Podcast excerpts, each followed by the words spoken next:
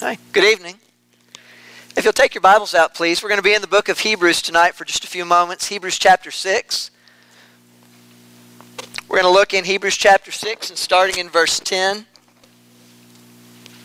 This morning we talked about giving God the proper credit and the, the, the credit that God deserves. Have you ever been on the uh, other end of that where you have not gotten credit for something that you've done? Uh, it's interesting when I when I come home. Sometimes Heather will want to, to get that credit. Did, you know, have, can you tell what I've done? Do you notice what I've done? We we like to be acknowledged. It's a it's a human nature thing. We like for someone to see what we've done and acknowledge that that uh, we have tried to do something special. And it can get frustrating when someone doesn't give you credit for something you've done.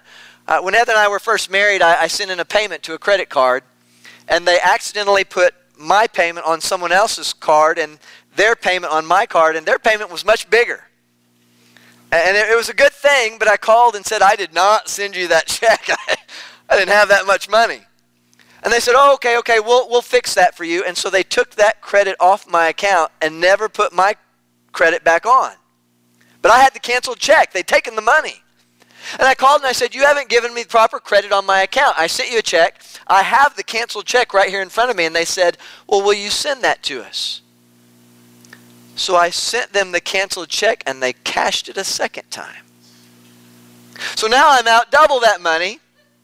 And they said, well, we credited your account. And, and it, was, it was a two-year nightmare. They would call and say, your account is overdue. No, it's not. You took my money. You just didn't credit it. I sent them bank statements. I sent them everything. And I, am telling you that, that frustration of doing something and not getting credit. And some of you have done things for people or for other people. You've done things and and they either don't appreciate it or they don't acknowledge it. And sometimes it can be frustrating when people don't give you the credit for what you've done. We talked about God saying, You need to give me credit for the discipline I've shown you, for the blessings I've given you, for the power to make wealth.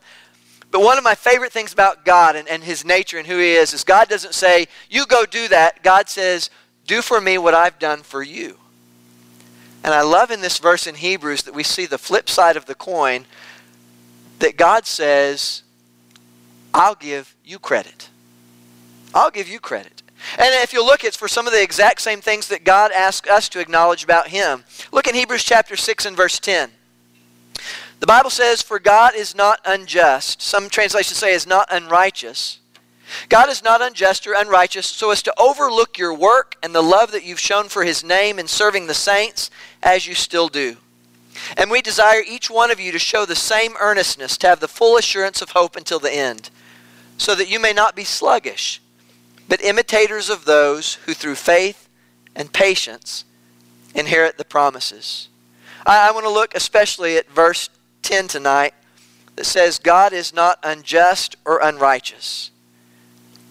He will acknowledge what we've done. And he says, Look, you acknowledge what I've done, I'll acknowledge what you've done we'll have this exchange. And I want to look at those three things tonight. He will not overlook your work, He will not overlook your love, and He will not overlook your faithfulness. I like some translations just use the word forget. He won't forget your work, He won't forget your love, He won't forget your faithfulness. Now, you know in the Bible where it says, if we are faithless, He remains faithful? These promises God makes to remember these things that we've done in His name. He says, I won't forget these things. And the idea is, even if you forget me. Even if you don't acknowledge that I've done these things for you, I won't forget that you've done these things for me. Let's look at those things individually. He will not overlook our work. It says, God is not unjust so as to overlook your work. That's a dirty word in modern Christianity. And then the word of work. You know, we, someone hears the word work and they say, ah, ah, we're, we're not saved by works. And I say, amen. I agree with you. There's nothing dirty about the word work. Let me tell you about a disturbing trend in, in Christianity and in those who believe in God is more audience and less worker. More attender and less soldier. Less vineyard and more watching someone else work in the vineyard. This the Bible describes us as, as fellow workers, as priests, as laborers, as soldiers. The Bible never talks about Christians as audience members. I, I tell preachers sometimes be careful when you talk about the audience. As I spoke to the audience, you're not the audience, you're the priesthood. You're the priesthood. And, and you know, I think sometimes, you know, as I stand up here, I thought, I can stand down here and you can stand up there. There's nothing about being up on these steps that makes me any different of a servant than you, any different of a priest than you. We are a priesthood of believers, a sol- soldiers in the Lord's army, laborers in the vineyard, workers for Christ. That's not what we're seeing in the world. We're seeing a trend toward how can I help you? How can I serve? What, what, can I, what can I do for you? We see a marketing approach to Christianity. How can I please you? How can I satisfy you? Work in the New Testament is not a dirty word. And this idea of trusting fully in God, you hear this phrase a lot trust fully in the Lord and trust fully in His sacrifice. Sometimes that's used as almost a code word for you don't have to do anything. Just trust fully in His sacrifice. You know what saves our souls? His sacrifice. You know what God expects of you? Work.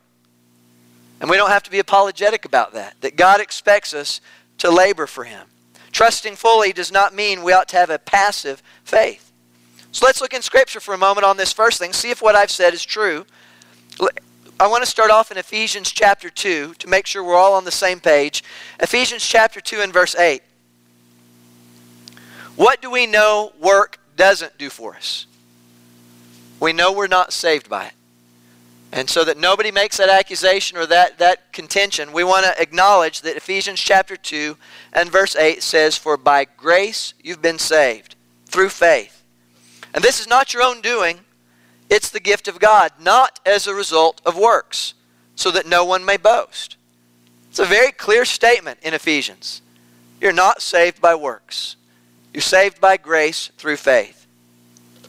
But all you have to do is read one more verse for we are his workmanship, created in Christ Jesus. What does your Bible say? For good works. Which God prepared beforehand for what purpose? That we should walk in them. That we should live these, these works. So you take these two verses together and you get a very beautiful picture. You're not saved by your works, so don't brag about your works, but God has created works for you to do. He has created good works for you to do. He's created things for you to do. And can't you see this all the way back to the book of Genesis when God took Adam and he placed him in the garden and put him on a chaise lounge and said, I'm going to sit here and fan you and feed you grapes all day. You just sit there and let me be God to you. Right? And, he came to the Israelites and said, Hey, I'm going to pick you up and I'm going to drop you in the middle of the promised land, and, and you just don't worry about a thing. Nowhere in Scripture do we see that kind of treatment of God toward his people. God put Adam in the garden to work it. God told the Israelites, go in and take the land and possess it, the land that I'm giving to you. Can you imagine if someone had said, no, I think, I think I'll just, Lord, I believe in you, but I'm going to stay here and let you do the work for me. That's, that's, it's not a concept in Scripture, no matter how many people might preach it today. We're not saved by works, but we are created for good works. Are those two things mutually exclusive? Is it okay for God to say, I have work for you to do, but don't think for a moment that that's why I'm going to save you? I want you to work, but you're not going to earn your salvation. Do you see the freeing power in that? Now all of a sudden, I don't have to work off my sin debt. Now I don't work to be saved. Now I can work because I'm saved. And there's freedom in that the, the ability to serve and work out of joy that God has done something for you.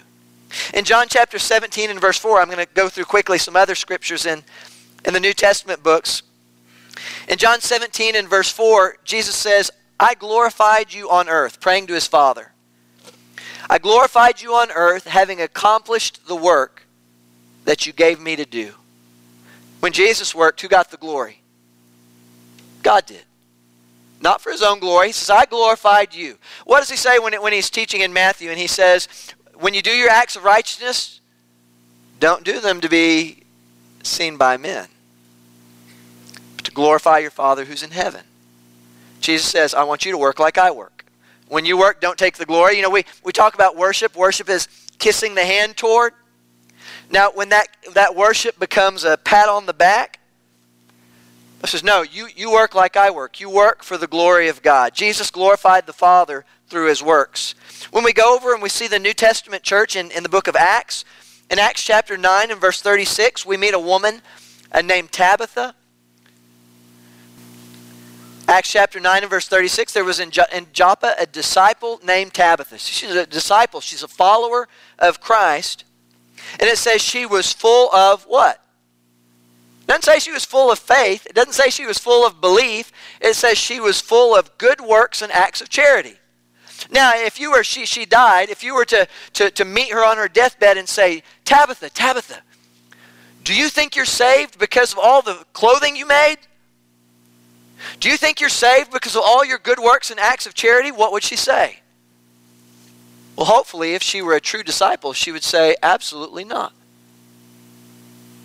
So, why all the good works? Why all the acts of charity? She was full of good works and acts of charity, and when she became ill and died, they washed her and laid her in an upper room. And in verse 39, Peter rose and went with him, and when he arrived, they took him to the upper room, and all the widows stood beside him, weeping and showing tunics and other garments that Dorcas made while she was with them. Why? What are they showing? You see how much she loved us? Do you see what a good woman she was? It, it wasn't the works, it was what the works showed about her, about Tabitha. What about Acts chapter 13 and verse 2? A few chapters forward, Acts chapter 13, they were in the church in Antioch. In verse 2, while they were worshiping the Lord and fasting, the Holy Spirit said, Set apart for me Barnabas and Saul for what purpose? What does your Bible say? For the work to which I've called them. I've got a job for them. I've got something to do. I've got work for them to do. In Romans chapter 2, you know, we think of Romans as being a book about, about faith and being justified by faith and not by works, and it reinforces what Paul wrote to the Ephesian church. But notice in Romans 2 and verse 5 But because of your hard and impenitent heart, you're storing up wrath for yourself on the day of wrath when God's righteous judgment will be revealed. He will render to each one according to roll of the dice, randomness, luck of the draw. What does your Bible say? On that day of judgment, he will render to each one according to what is the standard, what is the judgment, what is the indication of whose side you're on. Each one according to his works. Are you saved by those works? Absolutely not. He'll render to each one according to his works. To those who by patience and well doing seek for glory and honor and immortality, he'll give eternal life. But for those who are self seeking and do not obey the truth, but obey unrighteousness, there will be wrath and fury. Will it matter on that day what we've done with our life? A lot of people say no. Eh, it's just God's grace. God's grace will take care of everything, so it doesn't matter how I live. It doesn't matter what I do because God. Yet the Bible says he'll render to each one according to his works. Some will receive glory and honor and eternal life. Some will receive wrath and fury. It's not because God is going to change, it's a difference in us and what we've done with our lives. In Romans chapter 15, if you go a little farther in that book to Romans chapter 15, in verse 16, Paul talks about being a minister of Christ Jesus to the Gentiles in the priestly service of the gospel of God. Look what he says in verse 17. Have you ever heard notice that Paul said this? In Christ Jesus, then, I have reason to be proud of my work for God. Paul was not ashamed of the work he'd done. The Holy Spirit had said, said, I have work for you to do. Set aside Paul and Barnabas. I've got work for Saul and Barnabas to do. And Paul says at this point, I'm proud of the work I did for God.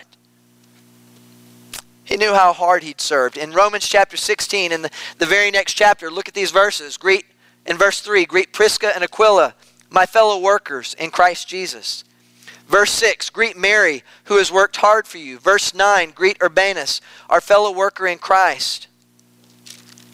Look in verse 12. Greet those workers in the Lord. Greet the beloved Persis, who has worked hard in the Lord. In verse 21, Timothy, my fellow worker, greets you. Do those sound like audience members? Do those sound like people who are just watching while other people? Paul says, greet this worker and that worker and my fellow worker and your co worker and this woman who worked hard for you. They all greet you. We're all working. Timothy is also doing the work of the Lord. 1 Corinthians chapter 16 and verse 10, Paul says, When Timothy comes, see that you put him at ease among you, for he's doing the work of the Lord as I am. Then one more verse in Titus chapter 2 and verse 7. Paul writes to Titus and says, Show yourself in all respects to be a model of good works. And in, teach, in your teaching, show integrity, dignity, and sound speech that cannot be condemned, so that an opponent may be put to shame, having nothing evil to say about us. Show yourself a model of what? Be an example of what? Let other people see in you what? Good works. Titus, let people look at you and see good works. Well, Lord, why can't I just let them see my faith? Why can't I just let them see my belief? Why can't I just let them see that I'm here? No, let them see your good works. For your glory, Titus and Timothy and Urbanus? Or for the glory of God? Let them see your good works and glorify your Father who is in heaven. In John chapter 5, back in the Gospels, Jesus makes this statement. In John chapter 5 and verse 28, Jesus says, Do not marvel at this, for an hour is coming when all who are in the tombs will hear his voice and come out. Those who have done good to the resurrection of life, and those who have done evil to the resurrection of judgment. Do you really believe that God loves those who've done evil less than those who've done good? Do you think he cares less about them? Do you think he doesn't like them as much? That, that he's not as forgiving or compassionate or gracious toward them? Yet the Bible makes a distinction. That there are those who have done good and there are those who have done evil. That there is something in our deeds that matters to God, and when He comes, He will make a distinction.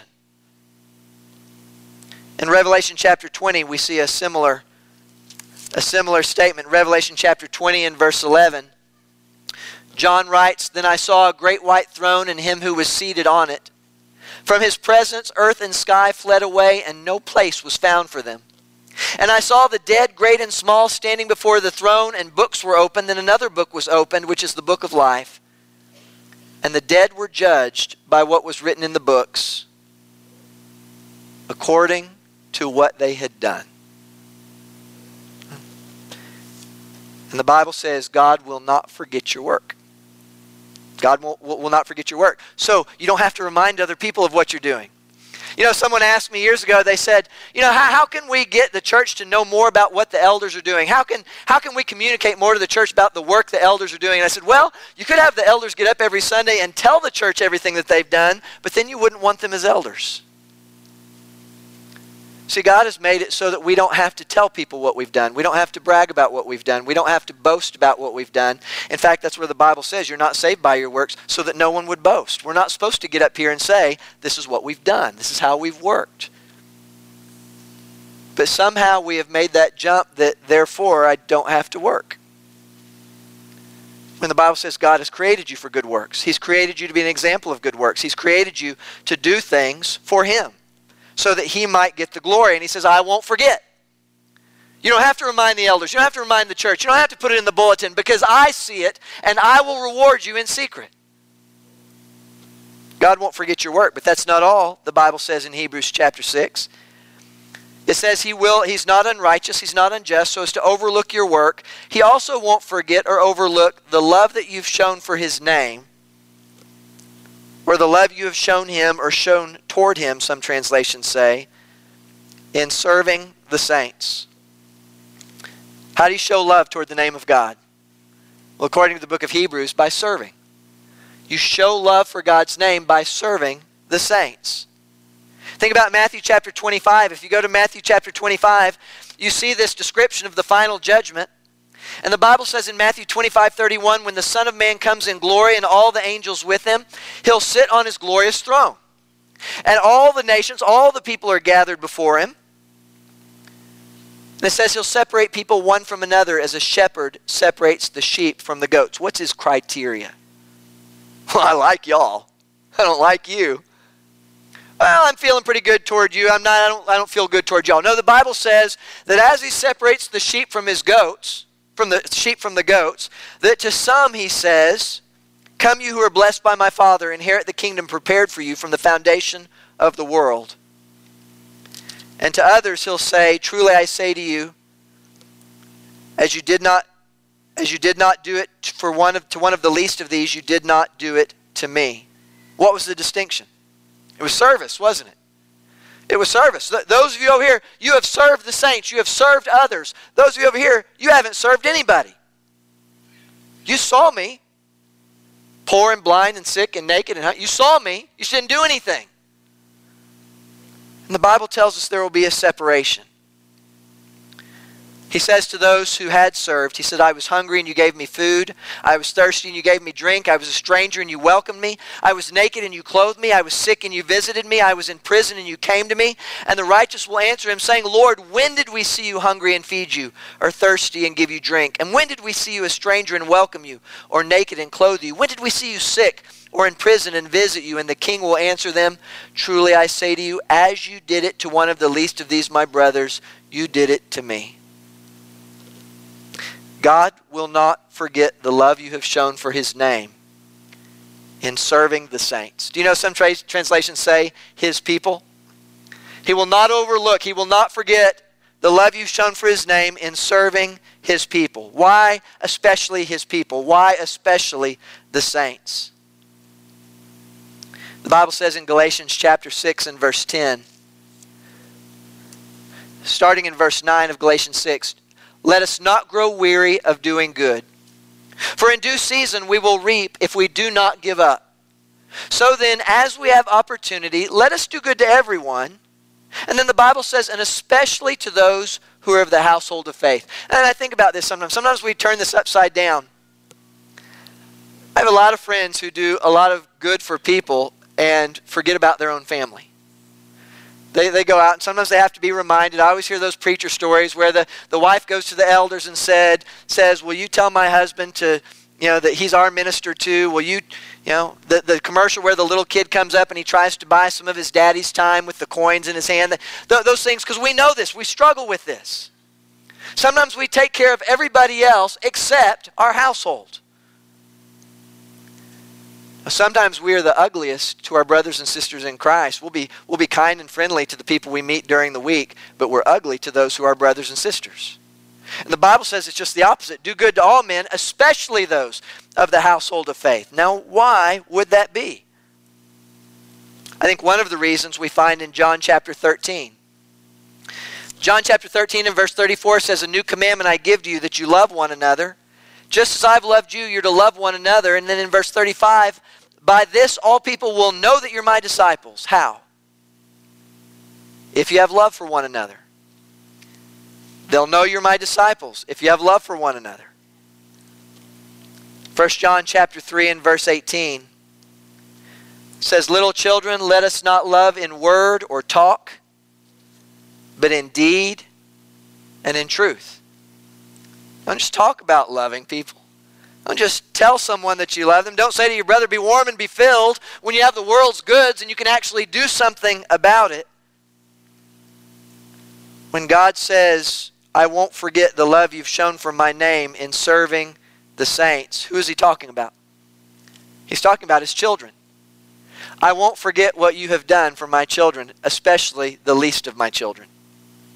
For, the, for those of you who have, had, have kids or have had kids, do you remember or have you thought about how it makes you feel when someone does something really kind for your kids? When someone is there for them, or someone steps in and takes care of them, or feeds them, or, or, or steps in when you can't be there, or something, and you think, that person loves my child. And I have yet to see a parent who doesn't love you for loving their child. Would you not? And I see so many people in here who have done stuff for our children. You've taught them, you've taken care of them, you've cooked for them, you've babysat them, you've watched them. That really makes me angry. Right? No, we react favorably to that. And so it's not hard to understand God saying, Love one another, especially my children. Love my children, especially the least of my children. Love my hungry children. Love my hurting children. Love my sick children. Love my lost children. Love my erring children. Be patient with them. And, and we forget sometimes that when God is talking about people, He's talking about His family, His creation. The Bible says God will not forget, He will not overlook the love you've shown for His name in serving the saints. Jesus said in Matthew 20 and verse 25,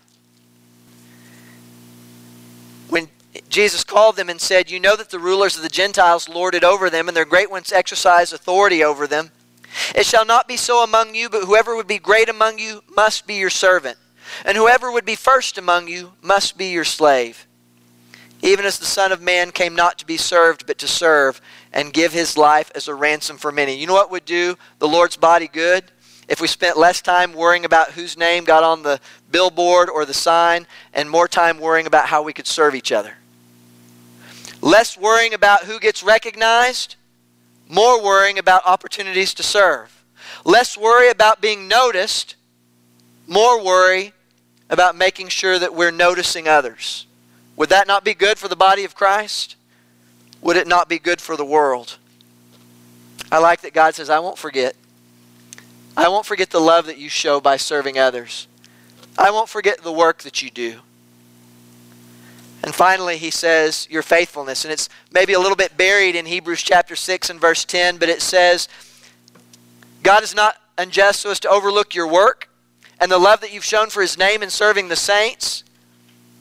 And then it says, as you still do. Some translations say, and continue to help, or and do minister, or are still ministering. I won't forget that you keep going. I won't forget your endurance. I, I won't fail to notice that you're not giving up. In Matthew chapter 10 and verse 21, Jesus gathers his disciples together and he tells them, This is going to get really bad. Things are about to get really awful. Men are going to deliver you up. People are going to turn against you. You're going to be hated. Look in Matthew chapter 10 and verse 21. Brother will deliver brother over to death, and father his child, and children will rise against parents and have them put to death. And you, will be hated by all for my name's sake. But the one who endures to the end will be saved. And which is harder, becoming a Christian or staying faithful? It's the faithfulness. It's the staying faithful. It's the continuing to walk in the light as He's in the light. And so now and we've seen this, this belief grow up that we've almost done away with that. No, once saved, always saved. Once you're saved, then don't worry about losing your soul. Yet the Bible says God won't forget your faithfulness. Your endurance, you're continuing on, you're, you're making it through when Satan continues to try to knock you down, and you don't give up. Some of you have been down and up and down and up over and over again, and you're still here. You're still walking, aren't you? You have refused to give up. And this is what God says through His Word I won't forget it, I won't fail to notice it. I see what you've gone through. I know what you're doing. I know what life. I won't fail to notice that you're still here. God will not overlook or forget your faithfulness. Now, do you see the parallels there? God says, I, I won't fail to notice your work. You don't no, fail to notice my work. I see what you're doing for me. You need to see what I'm doing for you. He says he'll notice our love. I'll notice when you love each other. I want you to notice when I love you. You see me loving you? I see you loving me and each other. I won't forget your faithfulness and you don't forget mine. You see me being faithful to you? I want you to be faithful back to me. It's this reciprocal relationship between us and God. That God doesn't ask us anything that He's not willing to offer first Himself. And even if we're faithless, even if we're unloving and unfaithful, and we don't work, God will continue to bless us. God will continue to love us. God will continue to be faithful to us as we try to be more like Him. Please guard your hearts and your minds against this new brand of Christianity that tries to turn you into an audience for God. Your workers, your priests, your soldiers, your children. You're part of the family. Don't ever let someone take you from that area, that place of responsibility and honor and glory of serving your God and try to put you in a balcony and say, just sit there and watch. It was never God's intent. God's intent was for you to be in the game, for you to be on the field, for you to be in the vineyard. And God says, I'm watching. And I won't forget. I notice. And I'll always be there. And I'll reward you. It won't pass me by. You don't have to brag. You don't have to boast. You don't have to depend on that to be saved. But I notice and I see you.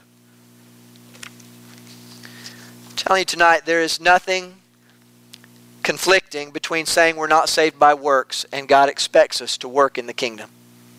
So are you working? Are you outside of the body of Christ? Are you not a Christian tonight and you're standing on the outside and you're looking in? Well, if you if you come into the body of Christ, there's work to be done. There are people to be taught. There's there, there's kindnesses to be done. There, there's things to be to be. It's big. It's big. And I think about Nehemiah when they built the wall, and they said the wall was built half its height because the people had a mind to work. And we have a lot to do and a big old world that needs to hear the gospel. Jesus says, pray that pray for workers, pray for laborers, because the fields are white unto harvest. The harvest is plentiful, but the workers are few. If you're a member of the church, I hope that you'll spend some time this week thinking about your place in the kingdom, about the talents and the abilities God has given you and what He expects from you in that kingdom.